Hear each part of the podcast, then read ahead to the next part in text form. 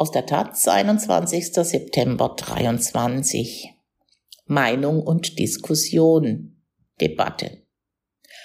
Einfach nur ausruhen. Long-Covid-Betroffene müssen noch immer für die Anerkennung ihrer Krankheit kämpfen. Nur wenige Spezialistinnen kennen sich gut aus. Von Maria A. Sinning. In Klammern Pseudonym. Gut zwei Monate ist es nun her, dass das Gesundheitsministerium sehr medienwirksam seine Informationskampagne zu Long-Covid vorgestellt hat. Für uns Betroffene hat sich dadurch vor allem eines geändert. Unsere Umwelt denkt, das Problem sei nun gelöst. Es ist, als seien die Beschwerden fort, wenn man uns Patientinnen nur besser aufklärt. Dem ist mitnichten so. Für viele Betroffene gibt es noch keine Heilung, allenfalls die Behandlung einzelner Symptome. Zu diesem Teil gehöre ich. Von allen möglichen Spätfolgen des Coronavirus habe ich, wie Hunderttausende andere auch, die dämlichsten abbekommen. Belastungsintoleranz und postexertionelle Malaise PEM, eine Zustandsverschlechterung nach Belastung.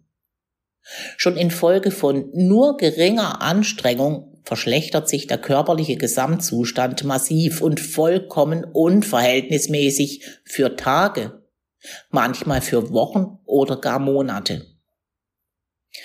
Anfangs, vor eineinhalb Jahren, hieß das in meinem Fall einmal zur Toilette gehen für Stunden nicht nur erschöpft sein, sondern vollkommen entkräftet, Konzentrationsstörungen, Kopfschmerzen, Gliederschmerzen, Frieren, Herzrasen und vieles mehr.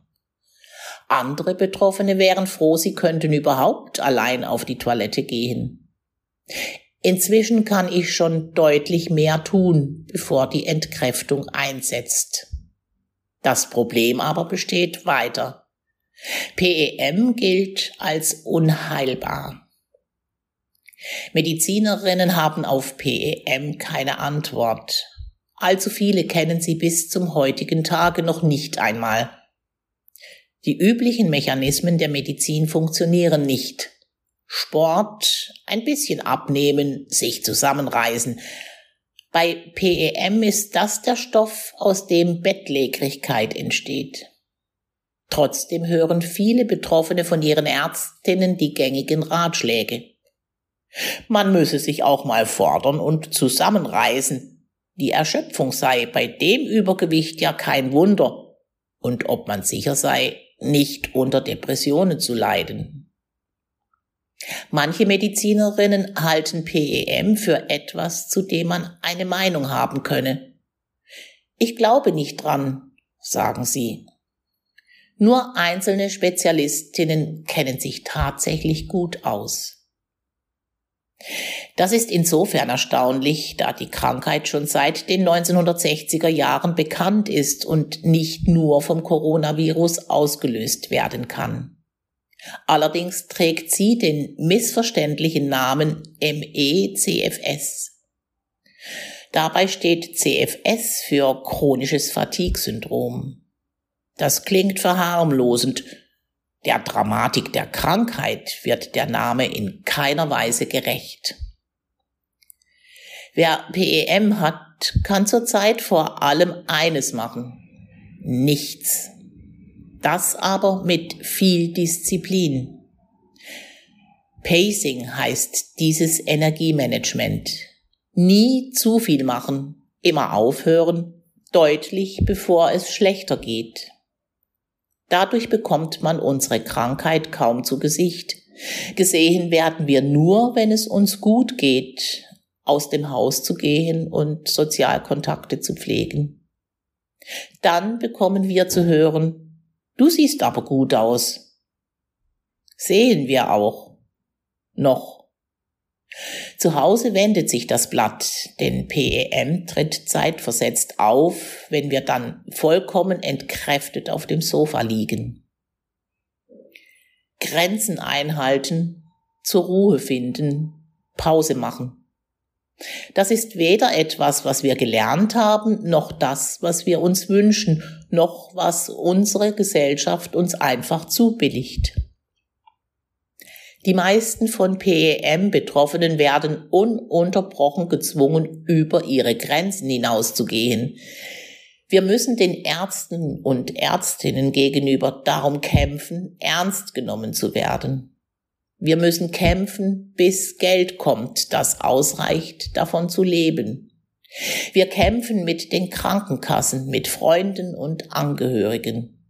Und wir kämpfen mit dem eigenen Anspruch, mehr leisten zu müssen. All das kostet viel mehr Kraft, als wir haben. Es verschlechtert den Gesundheitszustand und verschleppt die Genesung. Ich selbst genese zurzeit sehr langsam und weit weg vom Gesundheitssystem. Das lässt mich ratlos und wütend auf das System zurückblicken. In den letzten Wochen mache ich mehr Fortschritte als das ganze Jahr zuvor. Fortschritte, die man sogar mit bloßem Auge erkennen kann für die man kein Mikroskop mehr braucht. Der Weg ist immer noch sehr weit. Aber jeder Zentimeter ist Freiheitsgewinn. Jede Minute Kraft zählt. Dabei mache ich nur das, was eigentlich selbstverständlich sein sollte, wenn der Körper erschöpft und entkräftet ist. Ich ruhe mich aus und achte darauf, mich nach Möglichkeit nie zu überanstrengen, um PEM zu vermeiden. Das war es. Nur den Selbstheilungskräften nicht im Weg stehen. Es ist reiner Zufall, dass ich ein Sabbatjahr angespart hatte, das mir erlaubt, diese Ruhe zu finden.